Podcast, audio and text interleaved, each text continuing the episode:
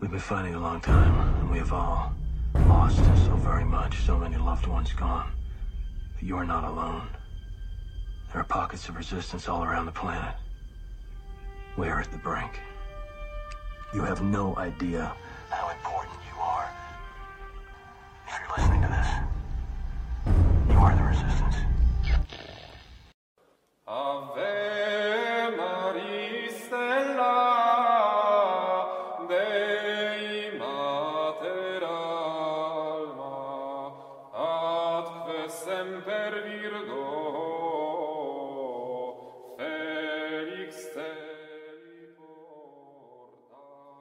Welcome everybody back. Steve with. I'm coming at you again with Michael Greaney from the Center of Economic and Social Justice for part 13 of our series on socialism. From the Metallica song, yes, I grew up. Don't rend your garments, listen to Metallica and their song, and Justice for All. This is to play on that economic justice for all. So, Michael, now that I just limited all my fans, because how dare me. Well, one, I don't, I, I never have knowingly listened to Metallica, although I probably have heard it. And two, what I was thinking of was more the 1986 U.S. Bishop's Pastoral Economic Justice for All. or that. That was another one. Yeah, that's that was that was second or third on the list. Yeah, which there are some good things in that pastoral. There are some other things which I happen to think are not quite so good, which we will address in a future video.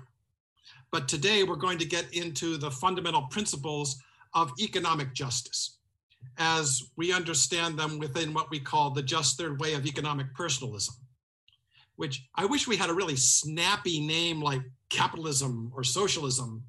Uh, but what we have instead of individualism, collectivism, and personalism, and they have their capitalism and socialism, we have economic personalism, which doesn't quite fit into a label very easily.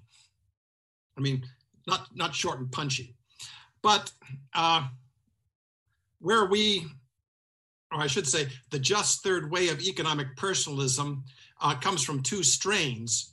Uh, Pope Pius XI social doctrine, which we covered last week in the video on the act of social justice, and in economic terms, the work of Mortimer Adler, you know, the renowned Aristotelian philosopher, or I should say Aristotelian Thomist philosopher. It's almost impossible today to talk about Aristotle without talking about Aquinas, at least in any meaningful terms.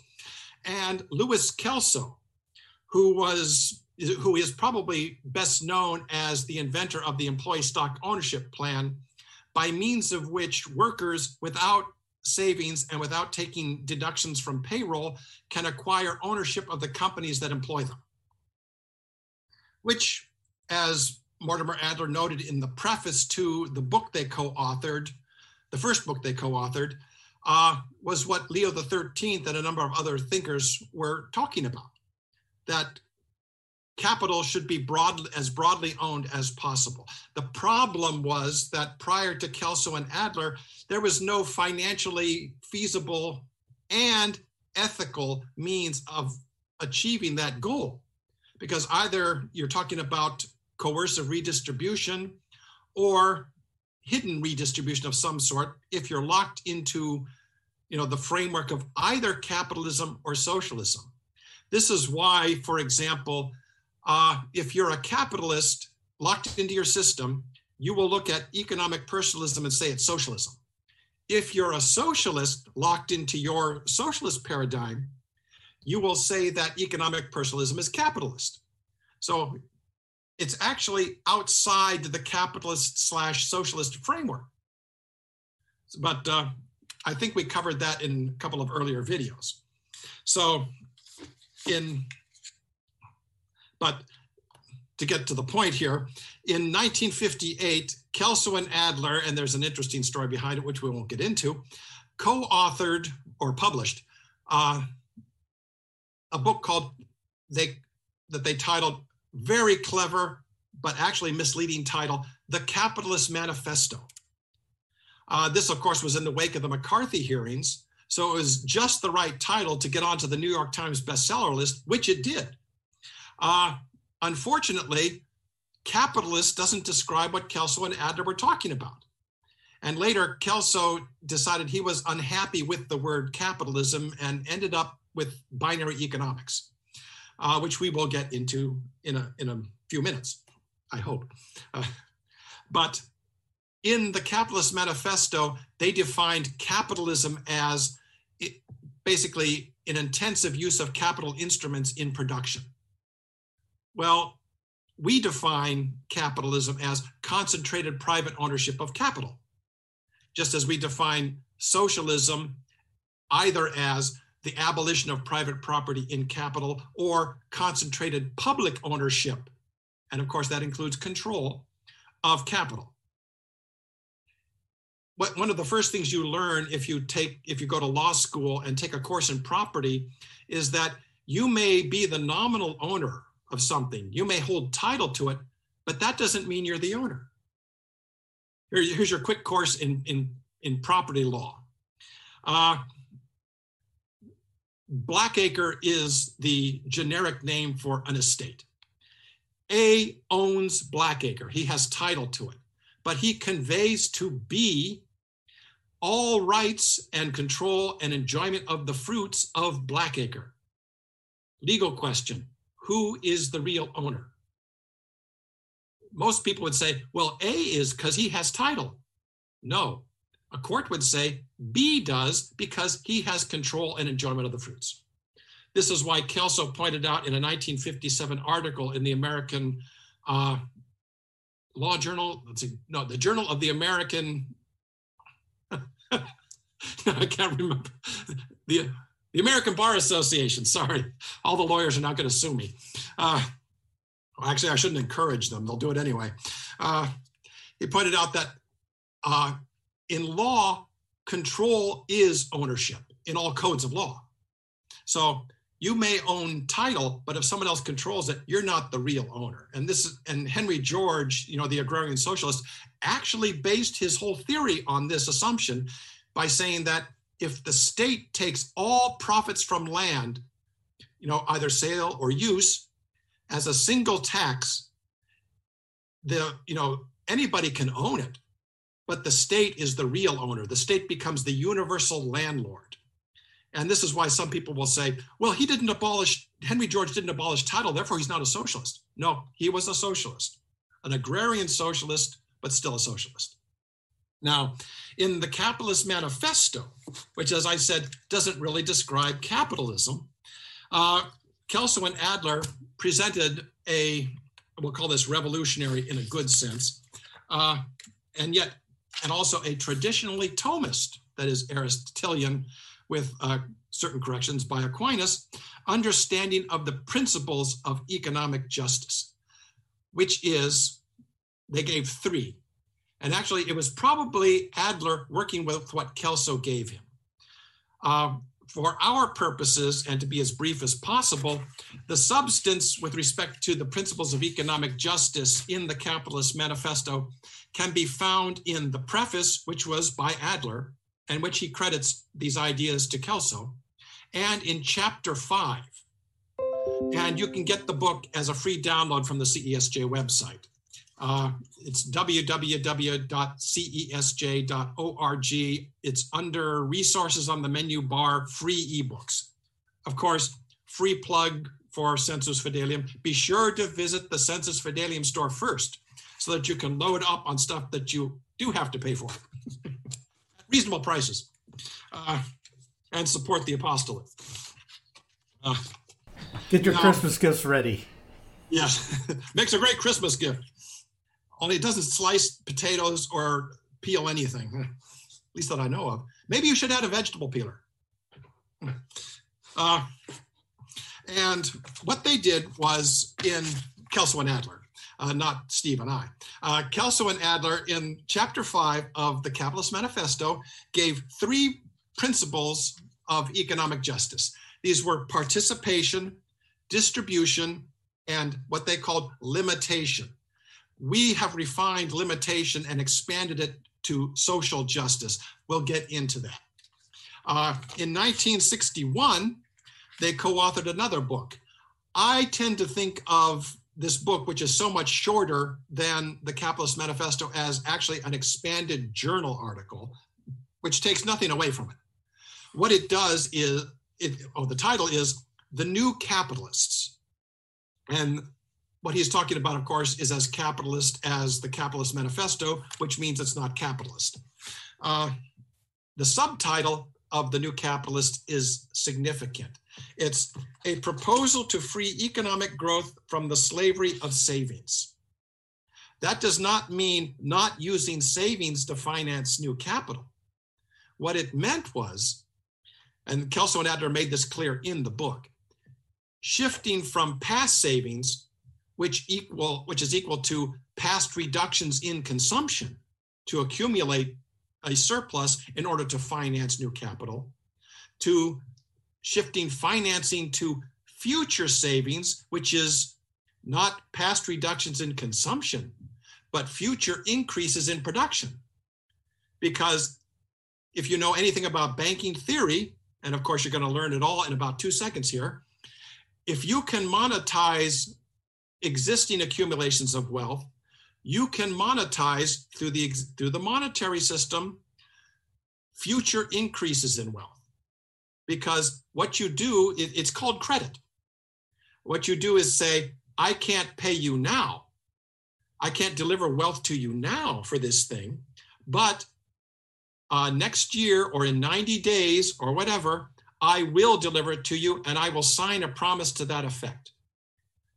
You just created money, but not based on past reductions in consumption, but on future increases in production. Kelso and Adler called this future savings as opposed to past savings. And by opening up access for every child, woman, and man to be able to use future savings to purchase new capital and finance capital formation, everyone can become an owner. It's not limited to people who are already wealthy, who of course are the only ones who can afford to cut, you know, their consumption and still have enough to purchase these increasingly expensive capital instruments that are carrying out the bulk of production today. This is what Kelso and Adler saw as the basic problem with the American system, or actually the global economic system, was that either the state, which could create fake money to purchase, to finance new capital formation, or private wealthy people who could afford to save to purchase new capital formation shut out the rest of us. But what Pope Leo XIII said he wanted in Rerum Novarum in 1891 was as many as possible of the people to become owners. Problem, he didn't really give a financially feasible way to do it. He said, raise wages. Well, if you raise wages, what you're doing is increasing the cost of production, raising the price level for everyone, and the workers and the rest of the consumers, their families and dependents, end up worse off than before because now they're paying more and getting much less. And the, the whole Keynesian system is geared toward how do you shift what little wealth the wage worker gets to producers so that they can afford to finance new capital so that the workers will have jobs. Well, why do they need to have jobs if they can own the machines that are doing the work? This was Kelso and Adler's whole point. Now, therefore, the fundamental idea in the Capitalist Manifesto and the New Capitalists was that expanded capital ownership can be financed without redistribution. And this answers the uh, the objection of you know the typical capitalist today that how are some how are people without ownership supposed to get ownership except by taking it from me? Well you don't own the future. And i think you know let's let's not get into the pan, whole pandemic thing but in a normal year even in a slow growth economy the united states adds approximately 2 trillion dollars worth of new capital. And that's whether you're talking public capital or privately owned capital or whatever, two trillion. You divide that, you know, up equitably among every U.S. citizen or res- resident, and that's about ten or twelve thousand dollars of new capital each year that nobody owns until it's financed. If you make it possible for ordinary people to be able to finance new capital, you've made it possible for ordinary pe- people to become capital owners without taking it from anybody else. Simply by focusing on future capital, which doesn't even exist yet and therefore can't even be owned. Now, the whole Keynesian system and the past saving system says, oh, no, the only people who can own future capital are those who already own capital. And Kelso and Adler said, no, that's not true. If you use advanced financing techniques, anybody can own. Uh, and they'll say, but can anybody manage? Well, how many of the rich people actually manage their own their own wealth? No, they hire somebody else to do it.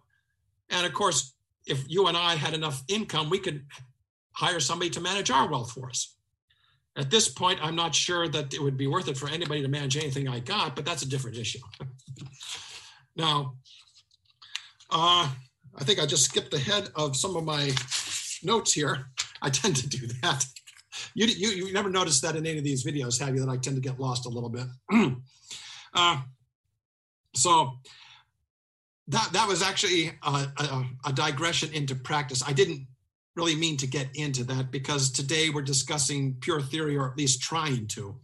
I will say, however, that if you manage to make uh, equality of economic opportunity operational, I have a sneaking hunch that you're going to solve all the problems with racism, or at least most of them, uh, discrimination, and quite a few other problems that doesn't mean we won't have problems. We'll probably invent a whole new, a whole batch of new ones. But I think you would remove the underlying cause uh, because it's noticed who's out there demonstrating, not the people who are truly oppressed and not the people who truly have what they need, but the people who have a little, want more, and are demanding the justice that they really ought to get. Uh, whether or not they're actually getting it, that's a whole new issue, and I don't get into that.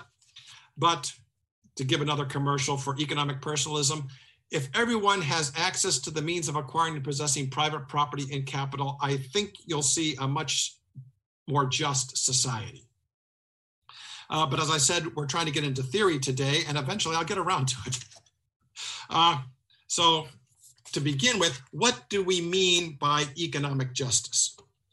Okay, I took this, as I said, I hate to read quotes, but pe- other people say things much better than I, and, which if you've been watching these videos, you know very well.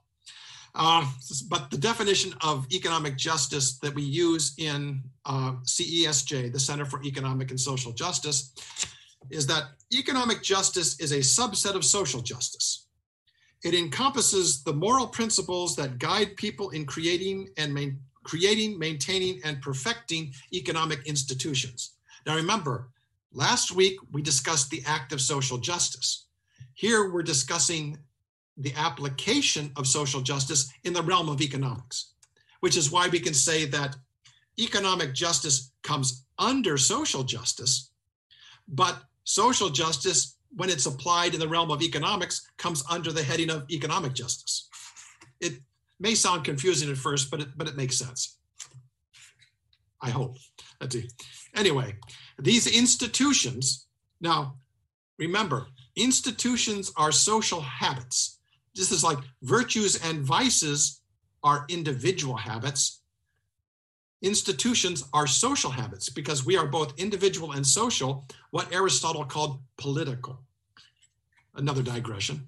Uh, these institutions determine how each person earns a living, enters into contracts, exchanges goods and services with others, and otherwise produces an independent material foundation for economic subsistence. Now, I remember some years ago I used the word subsistence and somebody jumped all over it. He, of course, was an academic economist. I meant simply by subsistence, this is how you subsist. In other words, whether it's good, bad, or at a high level or a low level, I just meant this is how you you live. You subsist. To him, he thought I was referring to people should only be allowed a bare subsistence, nothing more than just the most beggarly food, clothing, and shelter, and that I was depriving people of their due, and the state should take over and just distribute what people need from these greedy, wealthy bastards who are keeping everyone else in their place. I said, I think what we had there was a failure to communicate. Of course, I also said something about abolishing the wage system and instituting an ownership system. Oh, he went absolutely ballistic about that one.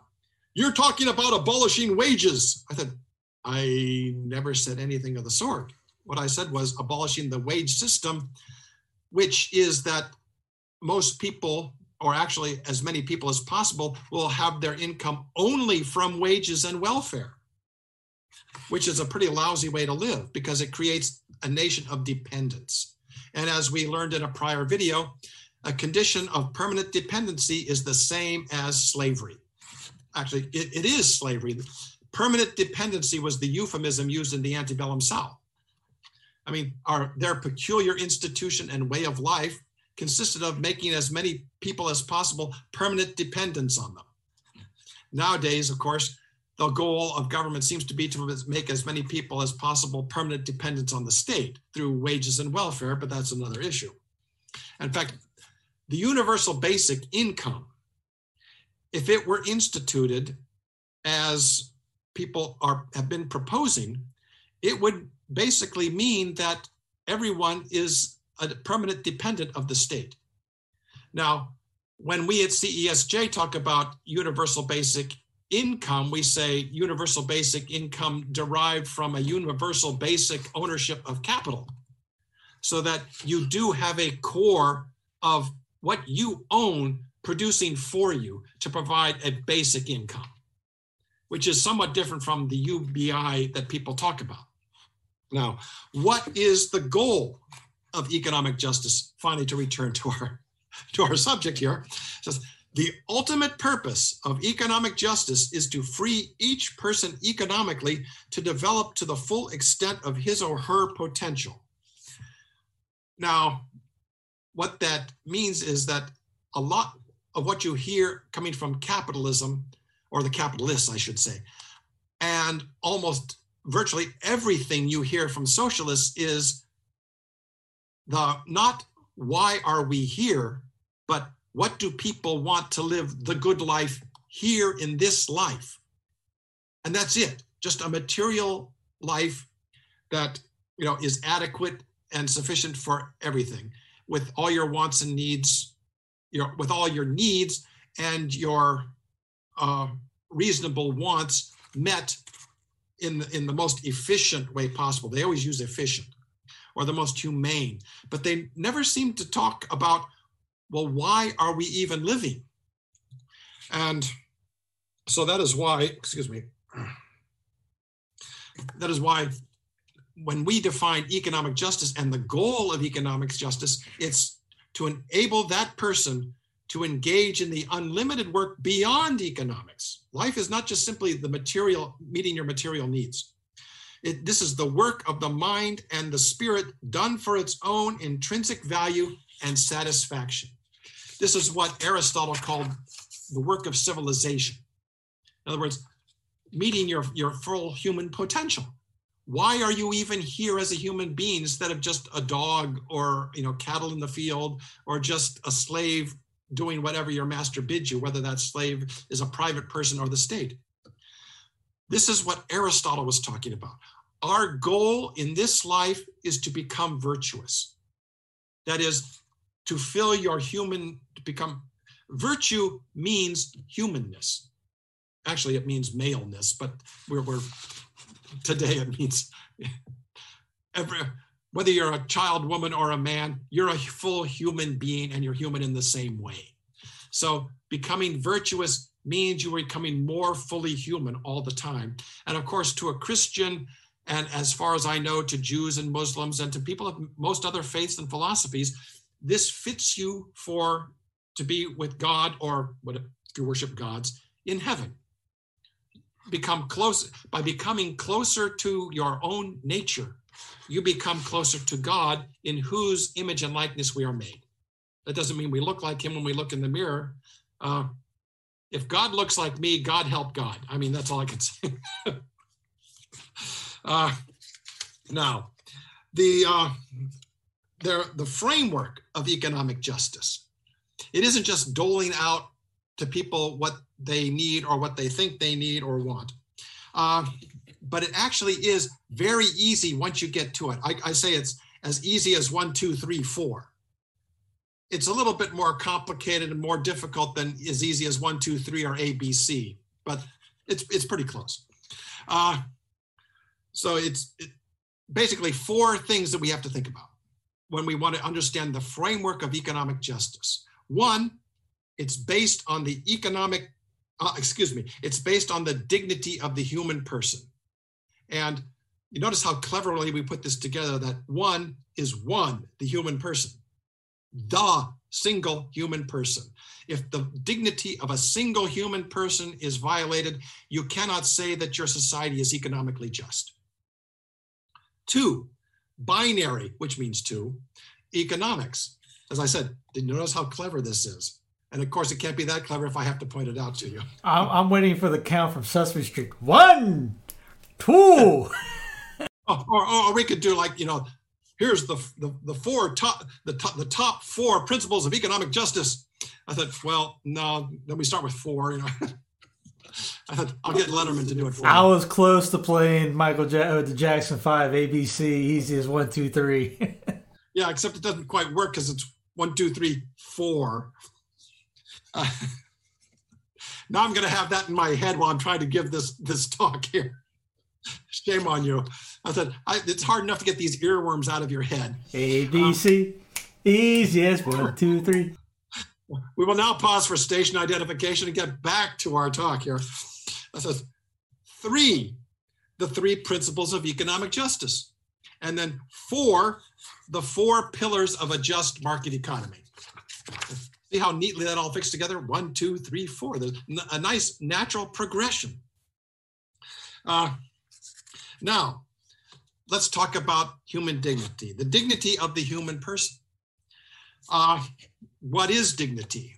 Now, what pops into a lot of people's minds is uh, somebody in a top hat and tails or something. Now, that's dignified, or somebody who's a pompous stuffed shirt. That that may be the colloquial meaning of it, but it's not really accurate. Dignity comes from Latin dignitas, is respect for human rights, respect for someone's person. It's basically respect. It's you know defined in the dictionary as the quality or state of being worthy, honored, or esteemed. And within economic personalism, with its focus on the dignity of each and every human person, which means every single human being, because all human beings are human persons automatically. Uh, that's basic natural law theory. All human beings have dignity by nature. This is why it's called uh, conforming to your nature is becoming virtuous, which is in conformity with your dignitas as a human being, your dignity. And all persons, all human beings are automatically persons and are thus, as political animals, automatically members of society. I mean, this all fits together within natural law theory. You don't have to be Catholic, Christian, Jewish, Muslim, pagan, or anything else. All you have to do is understand the basic principles of reason. This is why the Catholic Church teaches as a fundamental and infallible precept that knowledge of God's existence, and here's the catch, the, the important part, and knowledge of God's and knowledge of the natural law written in the hearts of all men, meaning in all human beings, may be known by the force and light of human reason alone. That doesn't mean it is. It says it may be. So that faith and reason are not in conflict, or at least should never be in conflict, because they are both aspects of truth, and truth cannot contradict itself. That, that's your moral philosophy for today. Uh, therefore, all human beings, whether you're child, women, men, and technically even an unborn fetus, but that we get into, you know, basic matters of expedience and practicality here, all have natural rights to life, liberty, and access to the means of acquiring and possessing private property. This does not mean that an individual person may not have what they call accidentals that get in the way of doing these, but each and every single human person, meaning every single human being, has these natural rights. You can't get away from it unless you want to redefine human beings as other than human persons or as other than human. Simply, you can't get away from it. Now, as I said, we, we can't, even though it sounds like I'm getting you know deep into the weeds here, all I'm giving is the barest outline of you know economic justice. Uh, there is an incredible amount of additional information on the CESJ website if you really want to get into it, or you can read the books. I recommend that if you get the Capitalist Manifesto, and as I said, it's downloadable free on the CESJ website, or you can go to the Kelso Institute, and I don't remember their web address, but you can find it easily just by Googling Kelso Institute. Uh, read the preface and chapter five, if nothing else. Uh, of course, you should read the rest of it, but chapter, the preface in chapter five will give you the basic background and go into much more detail than I can give here. You have a book on economic personhood, don't you? Uh, personalism, economic personalism. Uh, and it was supposed to come out quite a time ago. We finally got the text finalized, and with any luck, it should be out this week. Now, having said that, it won't be. I mean, this is the way things work. I uh, applied to, to get the pre-assigned control number from the Library of Congress, and I told them October, hoping it would still be in September because I was promised absolutely drop dead. It would be at the end of July, but we won't get into that. things happen. I'll say things. Now, binary economics. You know, this is the number two, which of course is binary. And there are some certain principles of binary economics. And as I said, this is the barest outline. Don't think that you know binary economics just from listening to me today or tonight for that matter, or if you're up in the middle of the night early this morning. Uh, Whenever, wherever you are. Yes, we will find you. Justice will out you. Justice will out. See, labor is the intrinsic human factor of production. This is why it's called binary economics because it divides the factors of production into two. One, human labor, the intrinsic human factor of production. Two, capital, which is the extrinsic non human factor of production. Also, just basically cut to the quick. You know, it's either human and thus preeminent, or it's not human and thus should come under the control of actual human beings, not abstractions like the collective or anything else. In theory, there is nothing that can't be owned except for human beings. As you know, the precept of Roman law was everything has its proper owner. Unfortunately, the Romans also included human beings in that, which we do not. At least us, I hope we don't. Anyway. Now, in within the principles of binary economics, both labor and capital are owned. See, labor is not a human being. A human being has labor, which means a human being owns labor. And that ownership means the same in both cases. You own your labor in exactly the same way you own your capital. The difference, of course, is that labor is inextricably bound to your physical being. But of course, you own your physical being the same way you own something, uh, your, your capital or your house or your car or something. Now, yes, cosmically, we do not own ourselves, God owns us. But God isn't going to appear in a court of law to assert his rights. What we're concerned with right now is the relations between not God and man, but man and man. Uh, so, yes, I will admit that God is the ultimate owner of everything, but he doesn't enter into this discussion in at this level. Uh, and as I said, ownership means the same in both cases, whether it's labor or capital. And both labor and capital are productive in the same sense. I mean, all things being equal, there is no difference between a marketable good or service produced by a human being or produced by a machine. Now, there may be certain uh, uh, aesthetic qualities that ha- being handmade will convey to something, but in the physical being of the, the product or service, there is no difference. Personally, I happen to prefer handmade for a number of things, but that's my aesthetic appreciation of something. It is not, you know, the economic, uh, even though I may put a higher economic value on something that is handmade or handcrafted or designed or something. And uh, so, yeah. Now, now we come to number three, the three principles of economic justice. And as I said, they, you know, Kelso and Adler gave them as participation, distribution, and limitation. We give them as participation or participative justice. See, Kelso and Adler stated principles.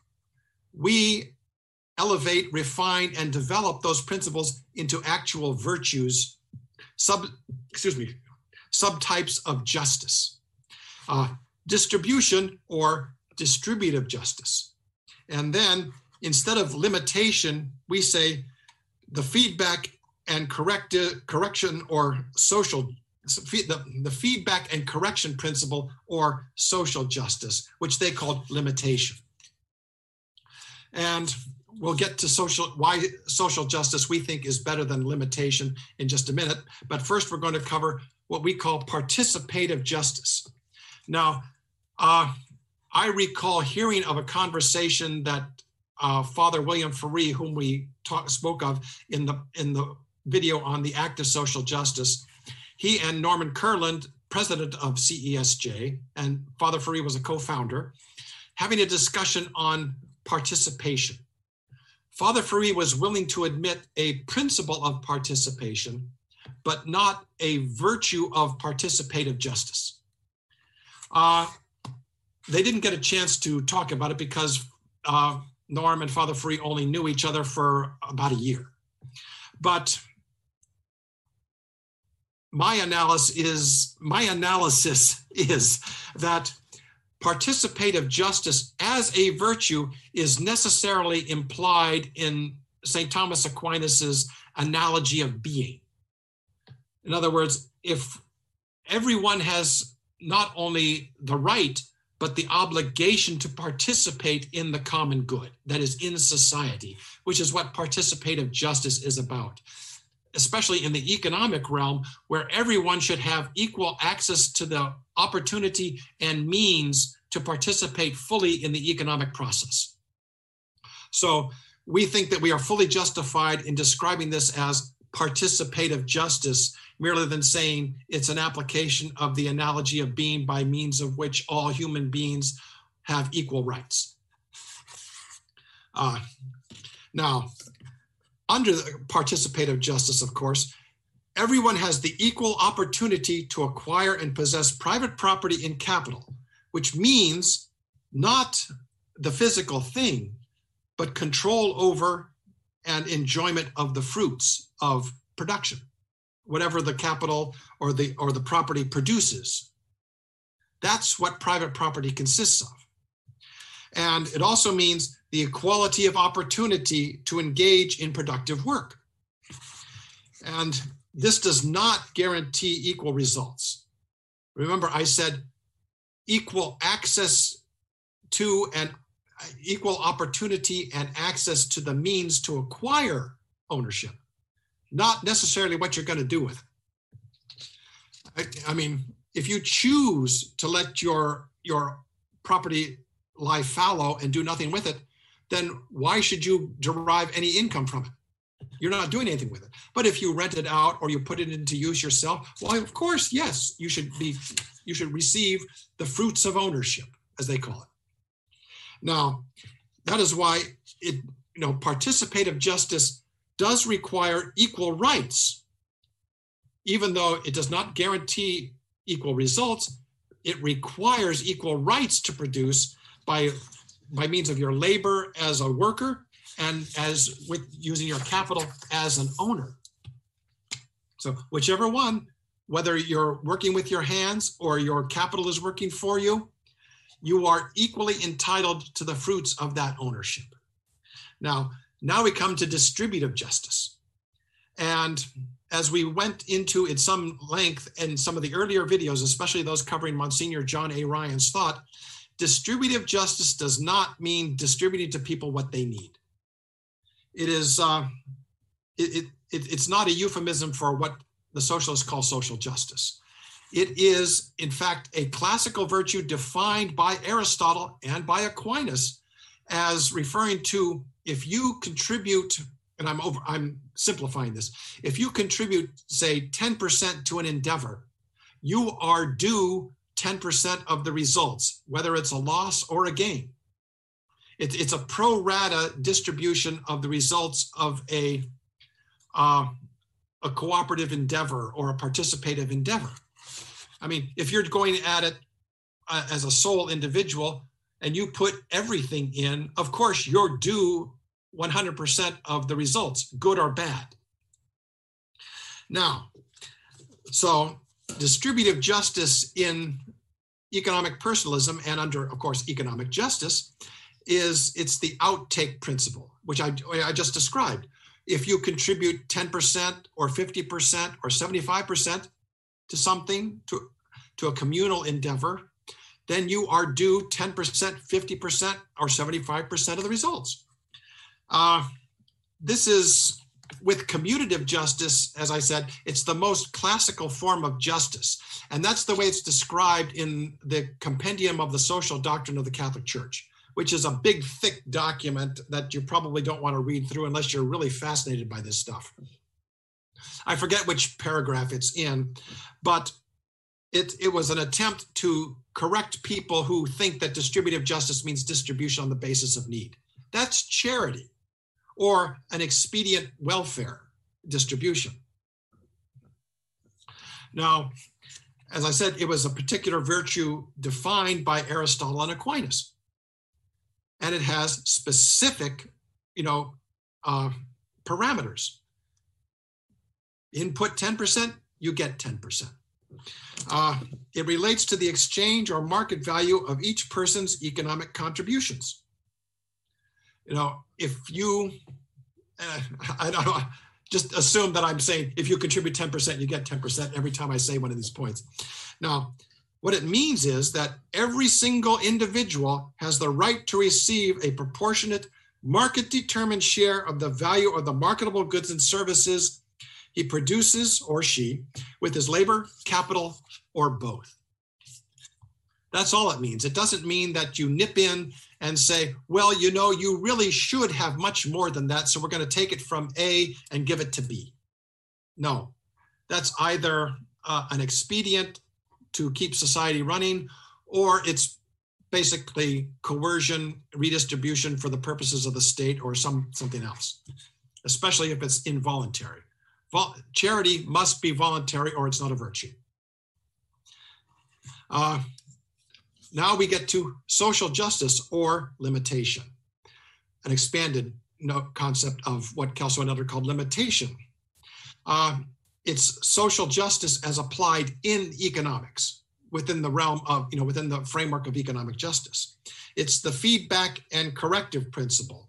In other words, if not everyone has equal access to opportunity and the means to participate in the economic process, that's the job of social justice. You have to go in, figure out what's wrong, and fix it so that people do have equality of opportunity and access to the means to participate.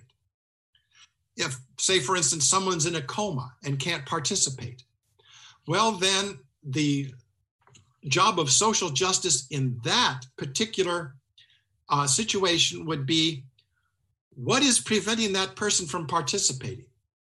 Well, there's no one to, to manage that person's ownership of anything. So, what social justice would say is let us appoint some person to handle it for them, just the way parents handle the, the the affairs of their children until the children can handle themselves. Uh, Kelso, in a rather, it's, this is probably uh, uh, not acceptable these days, but he said, I could build ownership into a wooden Indian, meaning that you don't actually have to be able to do anything to be an owner and receive the benefits of ownership. All you need is to hire somebody to handle it for you.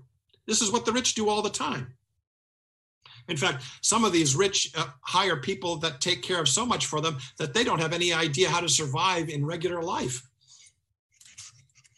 Uh, I remember reading some articles about that where some of these rich kids go off to school and they are completely at sea. You mean I have to figure out a way to get meals? I have to, you know, figure out a way to do laundry? This, I actually have to walk to class instead of having somebody drive me? That's exaggeration, of course, but not much. But some, but some of the cases they came up with this, article, it was surreal. Uh, now, what social justice does within the framework of economic justice is it governs participative and distributive justice. If participative justice and distributive justice are not working properly, as I said, suppose you have someone in a coma who can't participate. Well, then you figure out a way that they can participate. And if someone is, say, contributing 10% to something, but receiving 5%, or others are contributing 10% and receiving 15%, then there is a need for social justice to come in and fix that so that people receive a proper distribution according to their inputs. Now, what social justice also does within economics is restore Say's law of markets. Now, remember what Say's law of markets is that production equals income, therefore supply generates its own demand and demand its own supply. That is a gross oversimplification.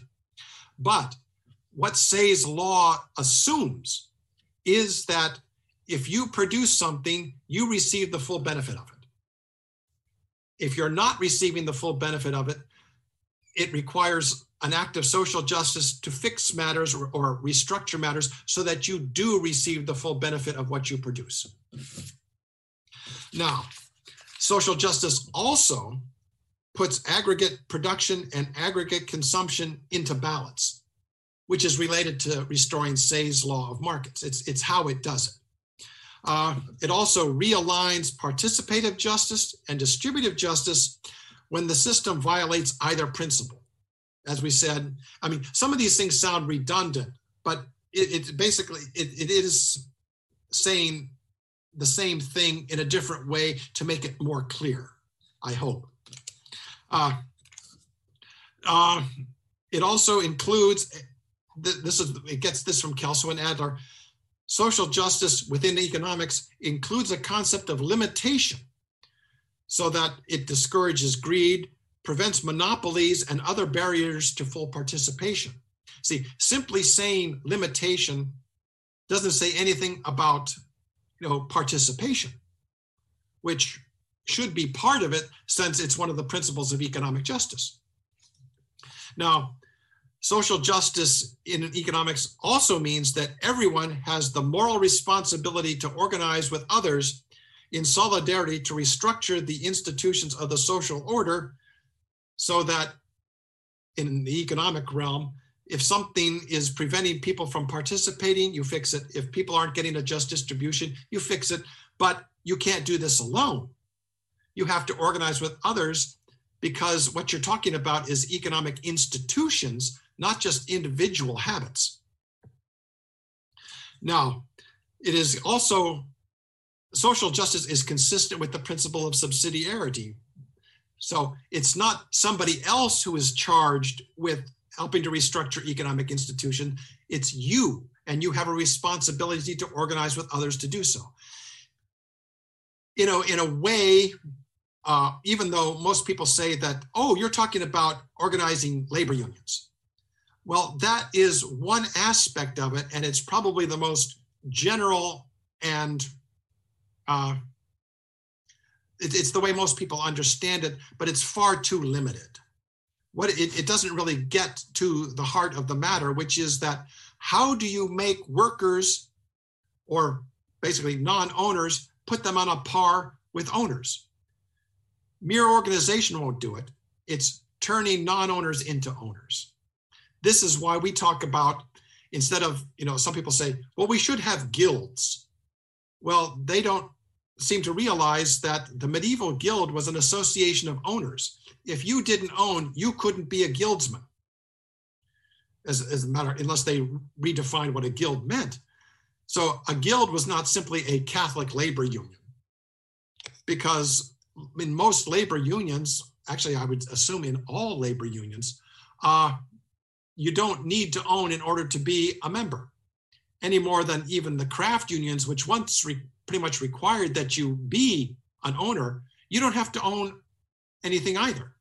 You just have to meet the qualifications. Uh, the distinction between trade unions and labor unions has pretty much uh, disappeared over time. You'll, you'll probably get a trade unionist or a labor unionist calling in or commenting that, oh no, I'm completely wrong because this, that, and the other thing. But most people will not see any difference between the two, not these days. Uh, the late Walter Reuther, who was head of the UAW, uh, the United Auto Workers, he saw the problem. He actually came across Kelso's work, Louis Kelso's work, uh, in the mid 60s, I think. Prior to that, he had been called a socialist and he didn't deny it.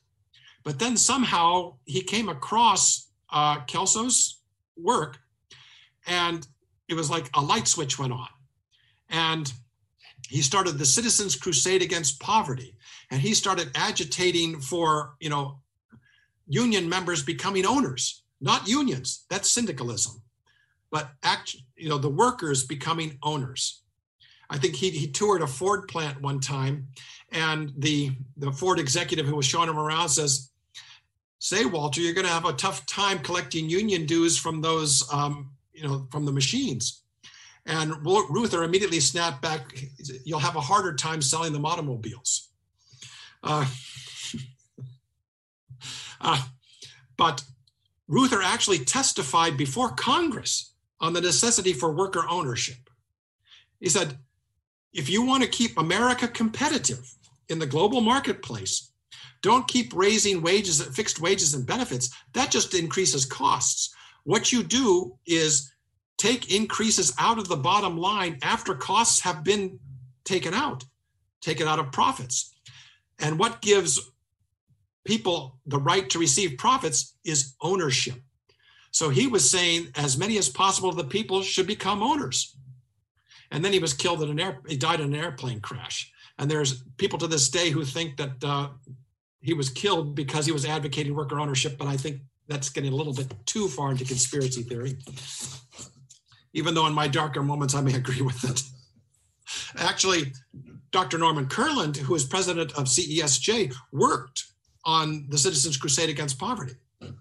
Uh, I've, I've, read the congressional, you know, testimony that Reuther gave. It's fascinating.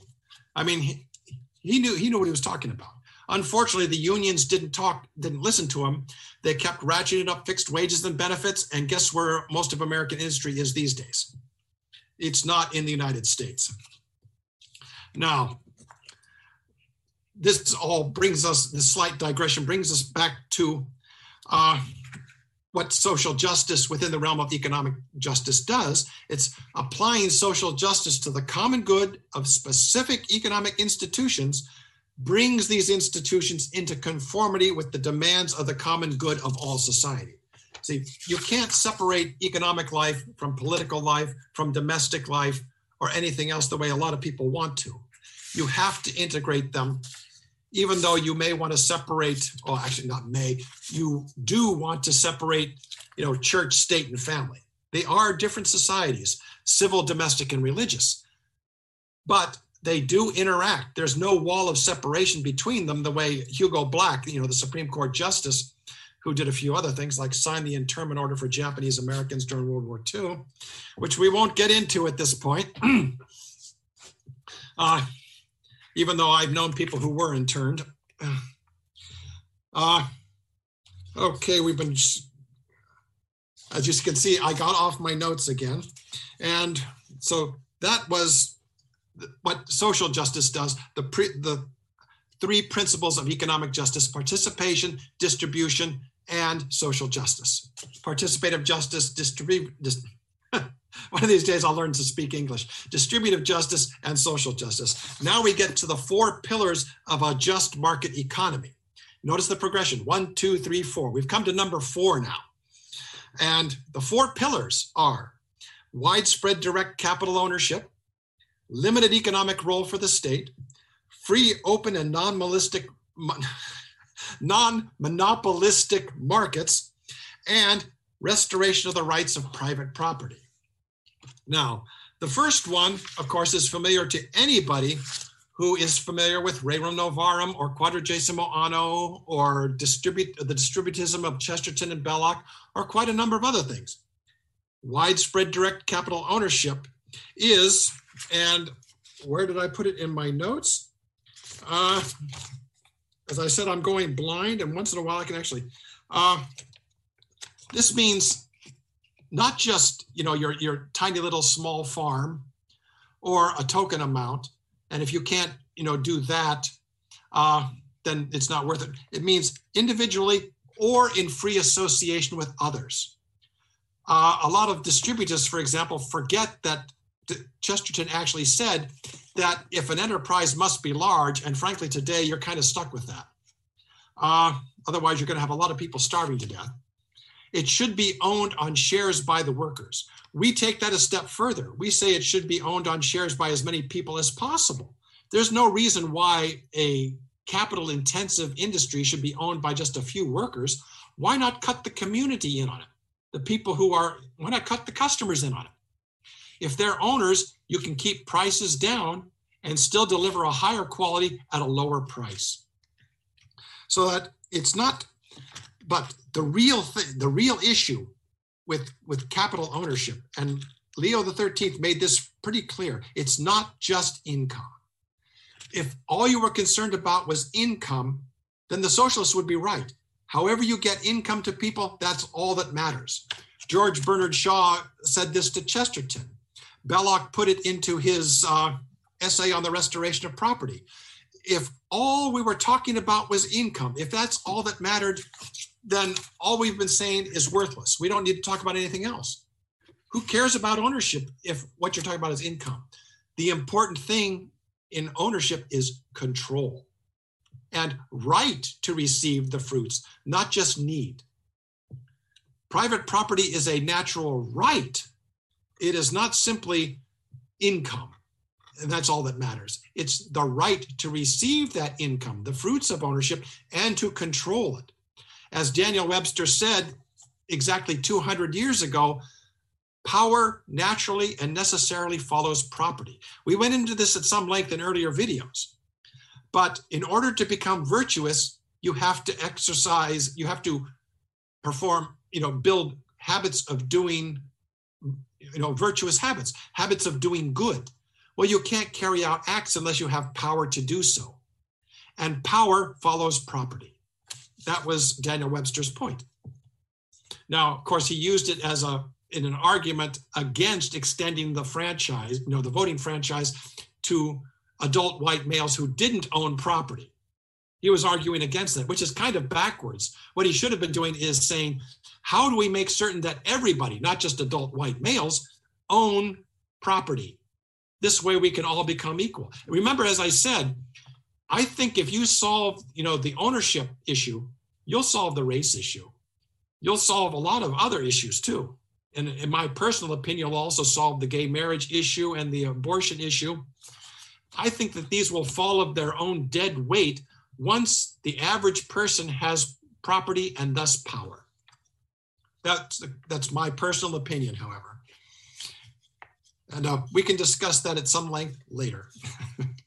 now, the this is why in Rerum Novarum, the important property is so important that Leo XIII made it the centerpiece of Rerum Novarum, which of course a lot of people gloss over for the simple reason that they didn't understand any financially feasible and ethically just way that people could become owners. But that's not the point here.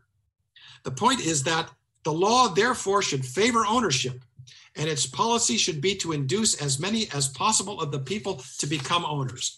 And then unfortunately, he gave the worst possible way, except for redistribution, by means of which people could become owners. Pay them more, which raises prices and makes it impossible for them to save so that they can purchase capital.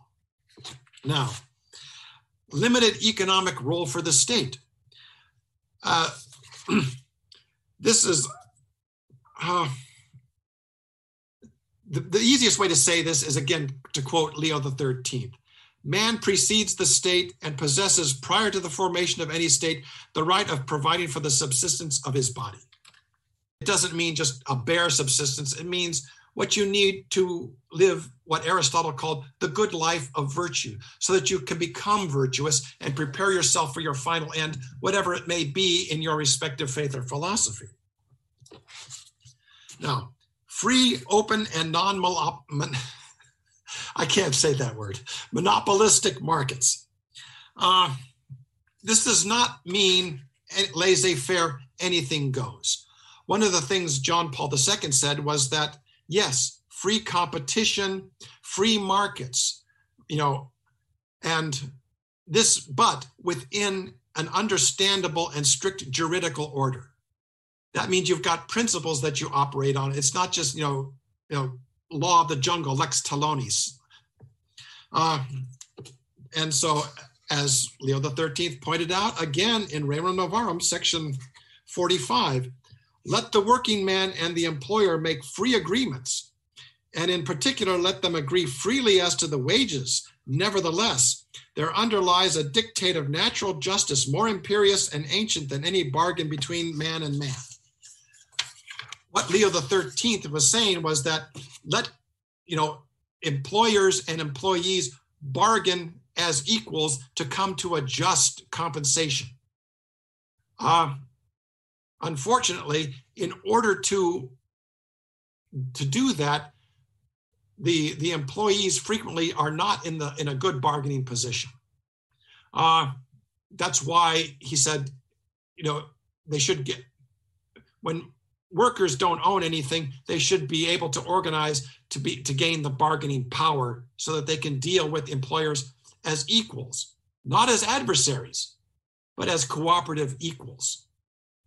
Unfortunately, labor unionism has gotten into the, and basically capitalism and socialism are both based on the class conflict model of industrial relations, which is not what we're talking about here.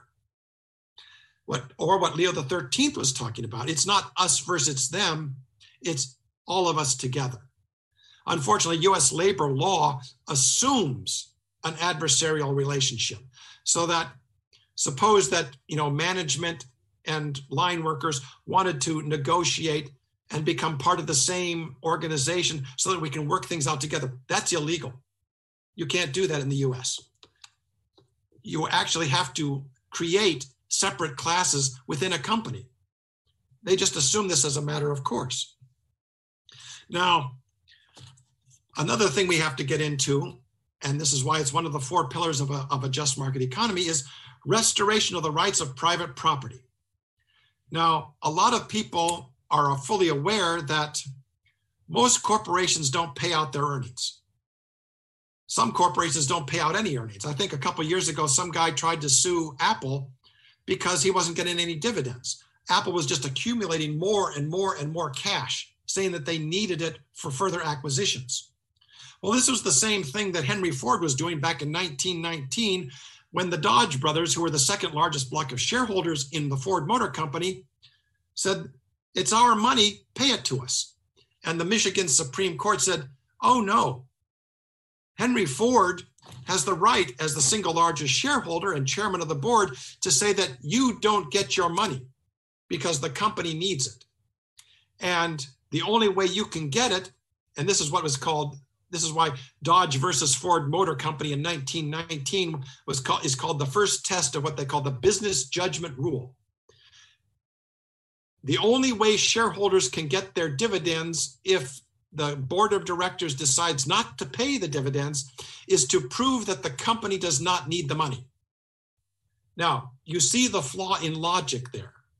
You can't logically prove a negative. How is a shareholder supposed to prove that the company does not need the money? The board of directors should be in the position of proving to the shareholders that in order to withhold dividends, the company does need the money. They have they should have to make the case. But under the business judgment rule, as congealed into law by the Michigan uh, Supreme Court in 1919, they don't have to pay out dividends if they don't want to. So, stock ownership in this country and throughout the world has gotten a bad name because the only way you can make money from stock, from stocks or corporate equity, is to buy and sell it. In other words, the only way to make money off of, of being a corporate owner is to divest yourself of corporate ownership because the board of directors is withholding the income from you, which you have a natural right to. So that is why we say that a pillar of a just market economy is to restore the rights of private property, premier among which is enjoyment of the fruits and control, which minority shareholders don't have in every virtually every corporation in the world. And but this contradicts what Leo XIII said in section 5 of Rerum Novarum, which is a working man's little estate should be as completely at his full disposal as are the wages he receives for his labor. But it is precisely in such power of disposal that ownership obtains, whether the property consists of land or chattels. Now, chattel just means non landed personal property. That's it. Uh, unfortunately, we've got it linked in our minds with chattel slavery, which is human beings owned as personal possessions. But chattel itself is, is a perfectly good word. Slave is not. Well, okay, slave is a perfectly good word. It's a perfectly evil thing. now, to move on, uh, we have to explain some things about private property. We went into this in much greater depth in a prior vid- video, but it's useful to explain it now, especially within the parameters of economic justice, especially when talking about restoration of the rights of private property. We, we got the generic right of dominion and the universal destination of all goods. The generic right of dominion is access. Remember, we said that the work of social justice in the realm of economics is to ensure equality of opportunity and access to the means of acquiring and possessing private property, among other things.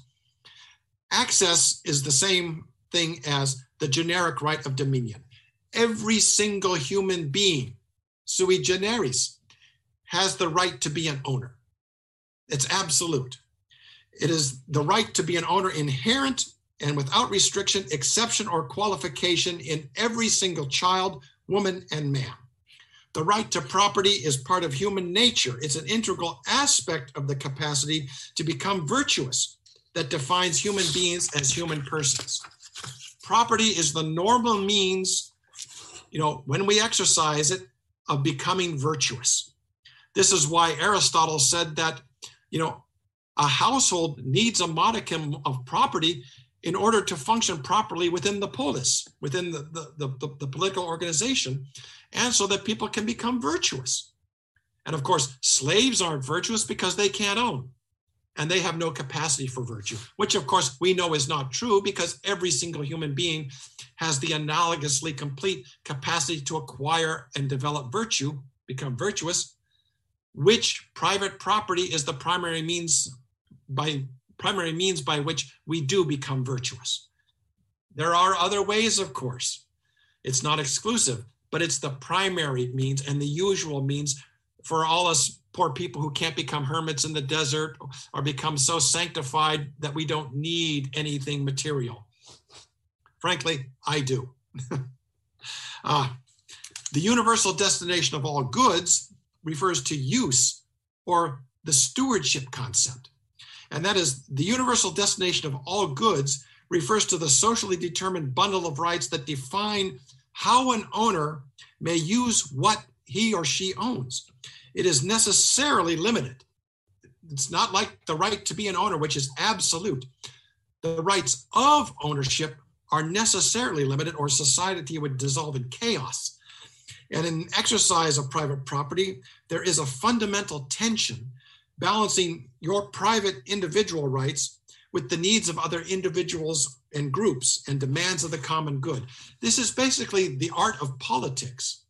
In other words, how do we ensure that society and individuals both get the optimal arrangement so that people can become virtuous, but that society can also function properly?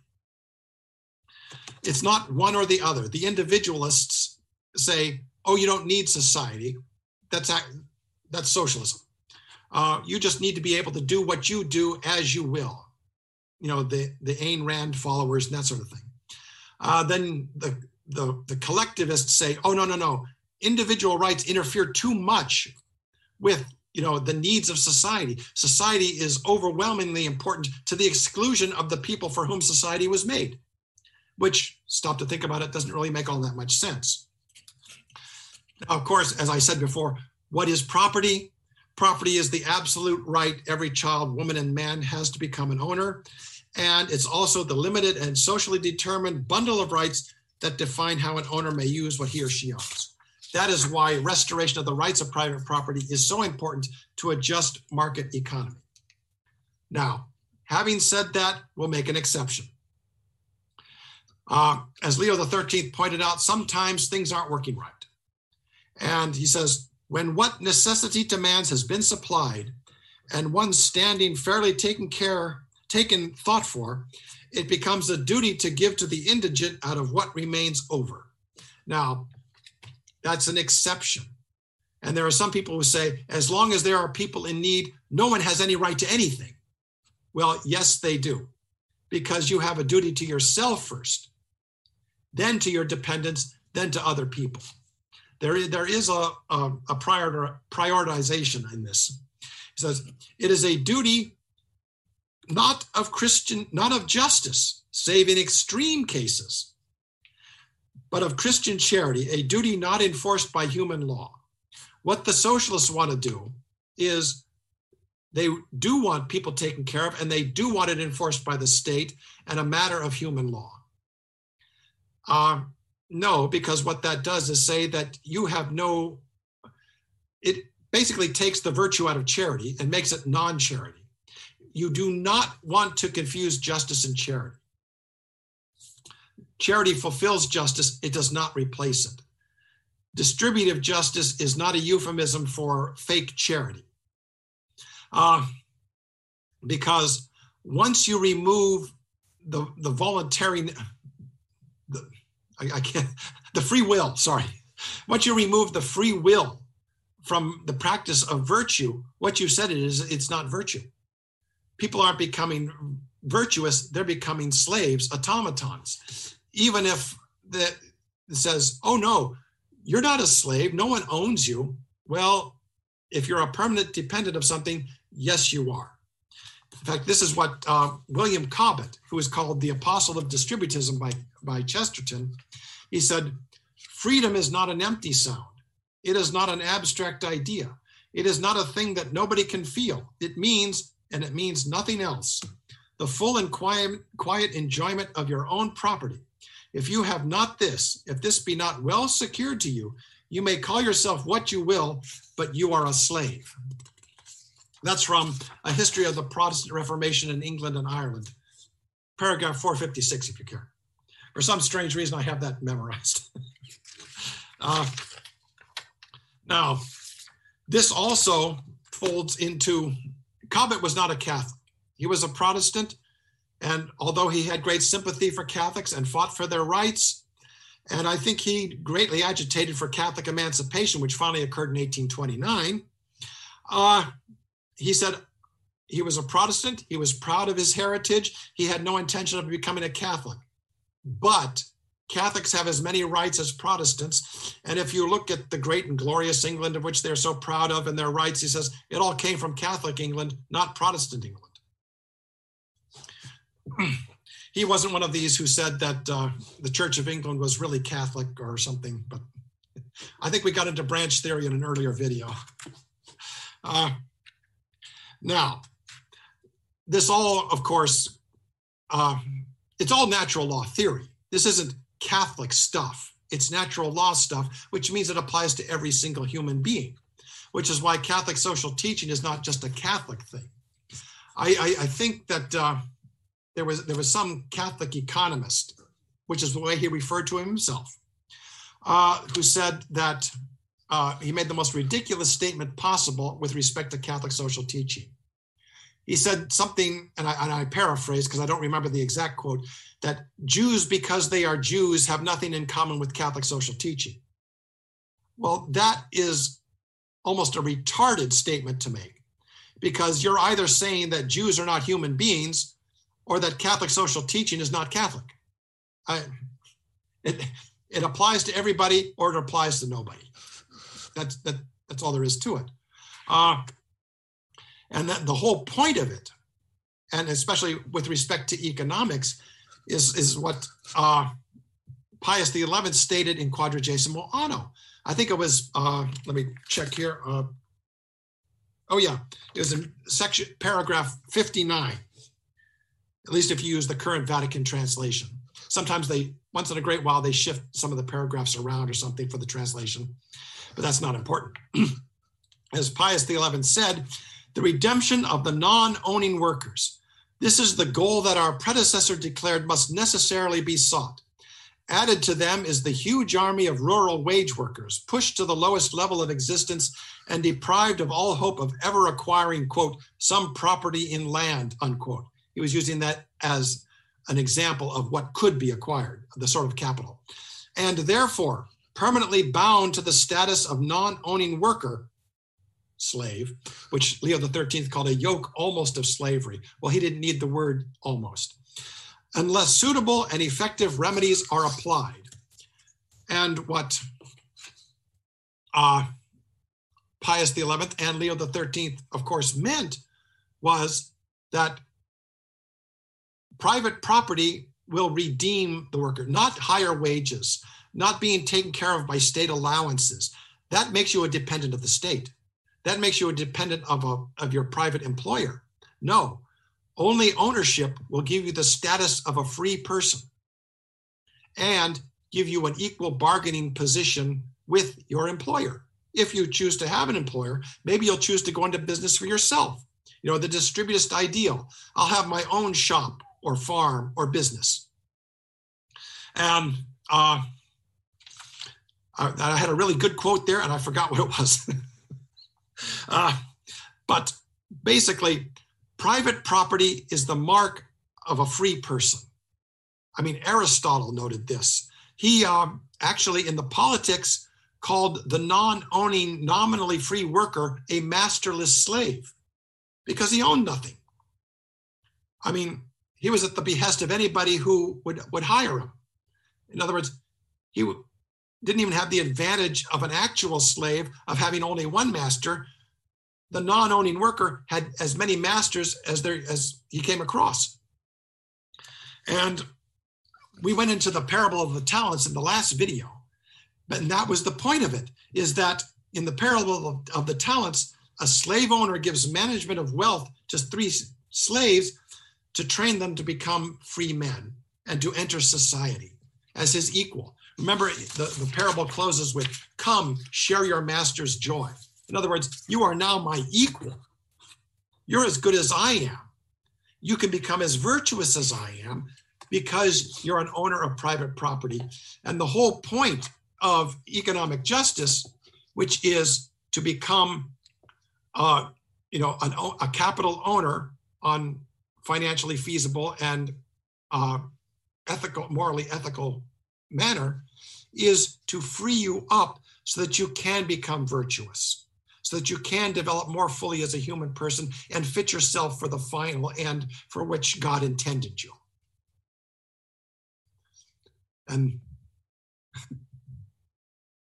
well, next time I think we'll get into more what happened uh, to Vatican, you know, what happened with the Second Vatican Council. Uh, I'll explain that in much greater length but you notice that, well, as I said, that we'll get into that.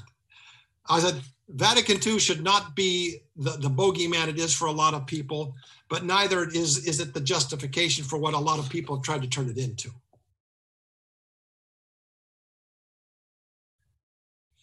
Okay.